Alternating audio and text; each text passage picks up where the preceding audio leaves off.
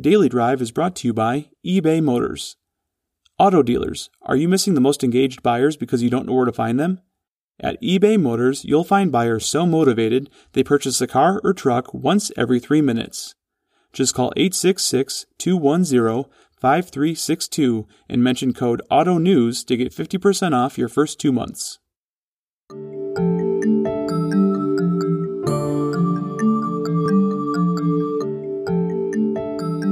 I'm Jason Stein, publisher of Automotive News, and this is Daily Drive for Tuesday, March 9th. Everyone has talked about the acceleration of the digital space over the course of the past 12 months, but few have looked closely at the operational changes that need to be made to go from this crisis to the next one. Many things have changed, from consumer interaction to facility footprints to organizational structure within a dealership. All of those adjustments and the immediate belt tightening led to some of the best operating results dealers have ever experienced. But where do they go from here? How do automakers and dealers come together to form a better model that is more inclusive of these changes and more emblematic of the new world? The challenge is not what's now, it's what's next. And that's the subject of today's Daily Drive, as explained by a longtime industry veteran. It's been a while since we've heard from Dave Zuchowski, an executive with nearly 40 years at the OEM level, most recently as the CEO of Hyundai Motor America. There's no question Dave always had a very close relationship with the retail community.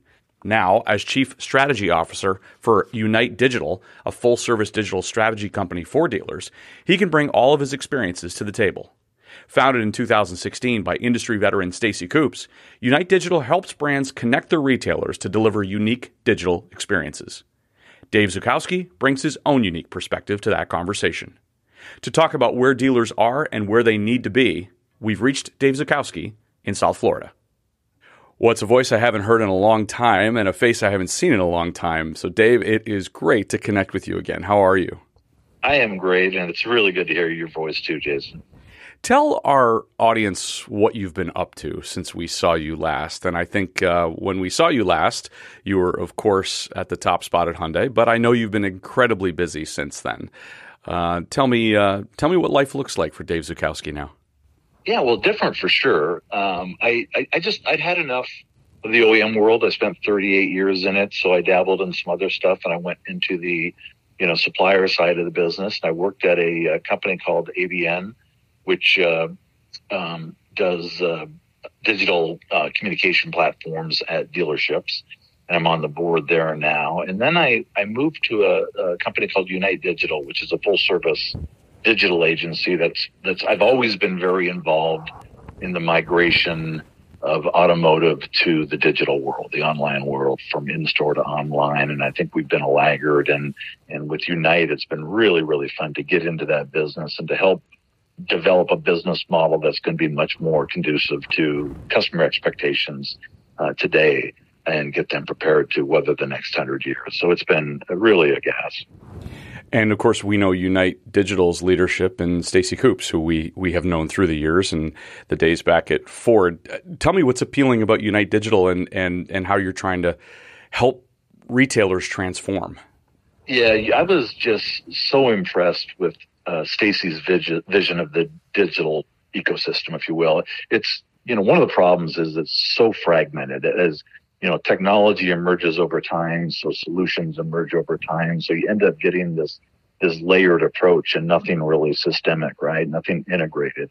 And and one of the promises of digital was it was always supposed to reduce, you know, marketing expenses, and it never has really lived up to that because of this fragmentation. So so Stacy's vision is really to create a you know by by definition it's in our name we want to unite um, tier one, tier two, and tier three, and make it a seamless, frictionless interaction with the consumer because we're the only ones that differentiate between the tiers. The consumer doesn't. So, so unite the tiers going that way and also unite the experience from dealer to consumer to OEM so that the visibility to the consumer, the, the consumer's ability to interact and go online and come back into the store and have that information captured. It takes it takes all three parties to make that work right. So the whole idea of aligning and integrating the experience and providing the the technology and the innovation to do that is is where she I think really excels in her vision.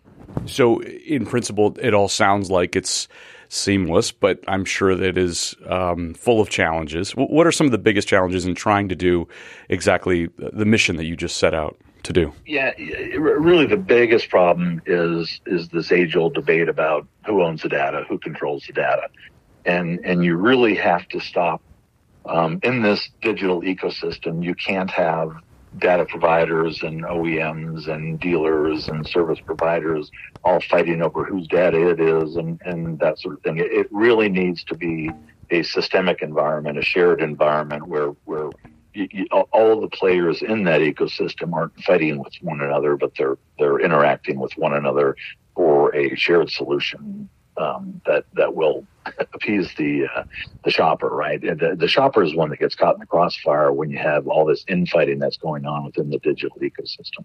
So I think the, the, the control and the ownership of the data and the ability to eliminate there's a lot of um, endpoint solutions. So we got a problem with leads, we fix it with the lead management system. We got a problem with digital advertising, we can fix it with SEM.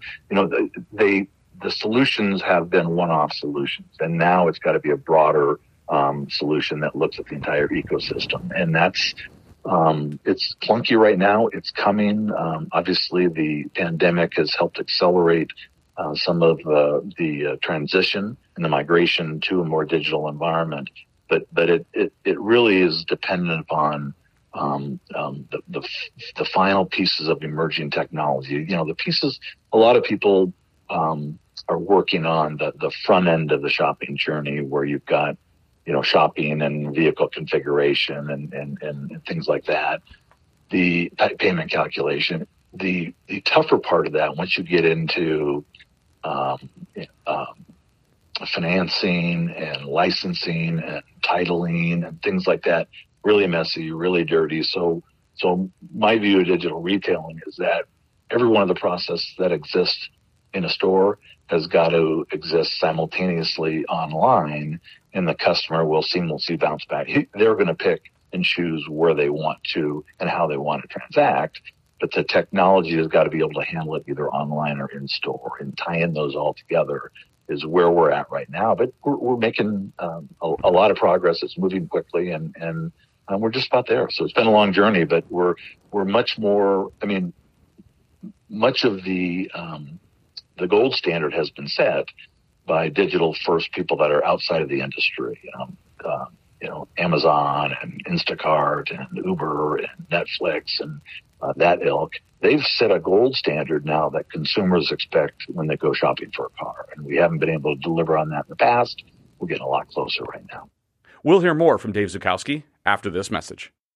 The most motivated car buyers aren't knocking on your door anymore. They're online, but you don't have to look far you can find them at eBay Motors. Our platform features over 7 million engaged users. Our buyers are so engaged, they enter over 3 billion search impressions per month and buy a car or truck every three minutes. Today's car buyer has high expectations when they browse online. eBay Motors helps you meet those expectations. Use machine learning with our AI driven vehicle pages, and you'll automatically optimize your buyer's experience. It's as easy as listing your inventory and watching as the most engaged buyers find you. If you've ever uploaded your automotive inventory to a website, you have more than enough skills to get your cars listed on eBay Motors. It will feel like you're setting up an entirely new car dealership within minutes. Once you list your available inventory, you'll have additional support from the platform, including a single destination page for your entire brand. Want to generate more sales automatically? eBay Motors lets you choose between auction, classified, and fixed price listing options so the site does the heavy lifting. It even integrates with your existing dealer or vehicle management system. All you have to do is list your inventory, sit back, relax, watch a movie, and then check back in to see the sales you've made. How do you start? It's as simple as creating an account. Call 866 210 5362 and mention the code AUTONEWS to get 50% off your first two months. Find out why selling cars has never been this easy. That number again, 866 210 5362. You mentioned the pandemic, Dave, and uh, you you were on a recent panel uh, at the STAR, which is Standards for Technology and Automotive Retail General Session. You talked a lot at that point about how far dealers have come during the last 12 months. But you say that uh, while while there's been a rapid acceleration and that the industry, the disruption that the industry feared has happened, the challenge now for dealers and OEMs will be to continue to lean into those changes.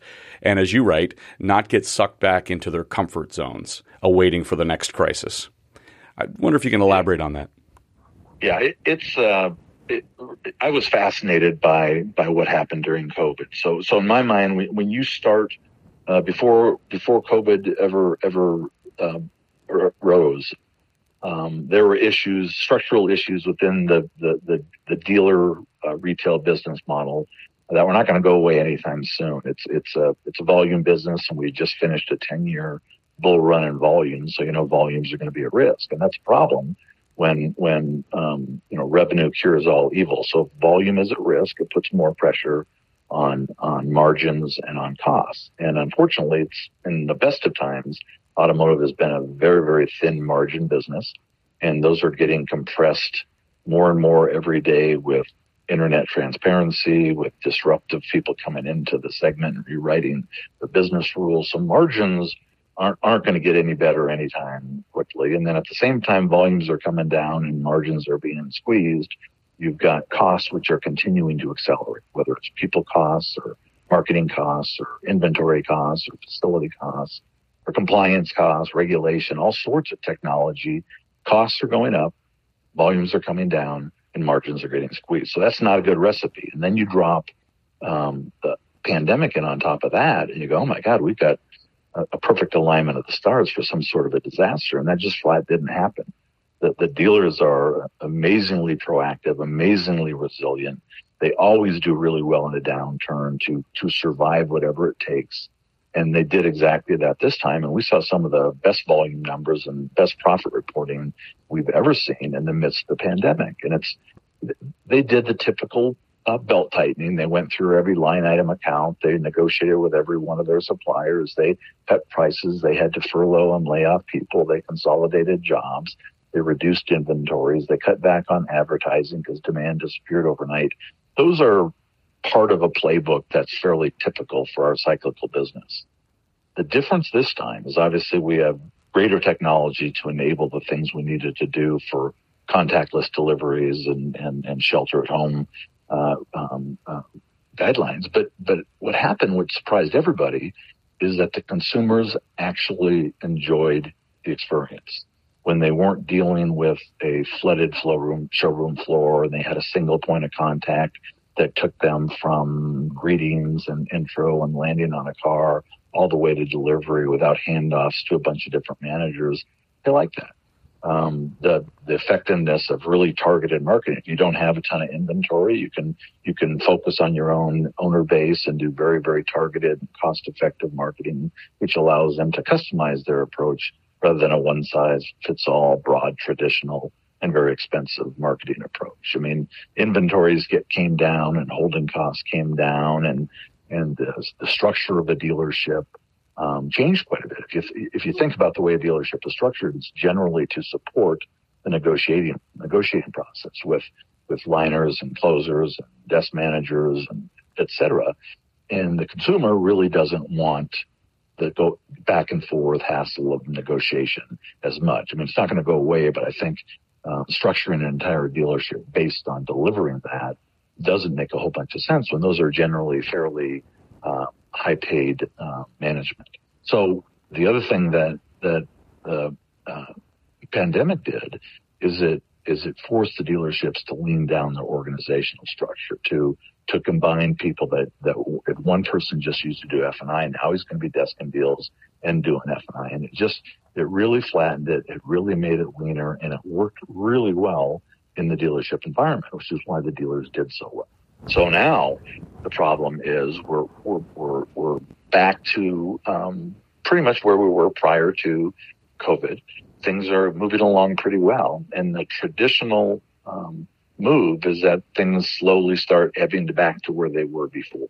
So dealers are incredibly um, talented when it comes to responding to a, a short-term challenge in the marketplace, but they but they tend to resist long-term change because the business models work so well for the last 100 years.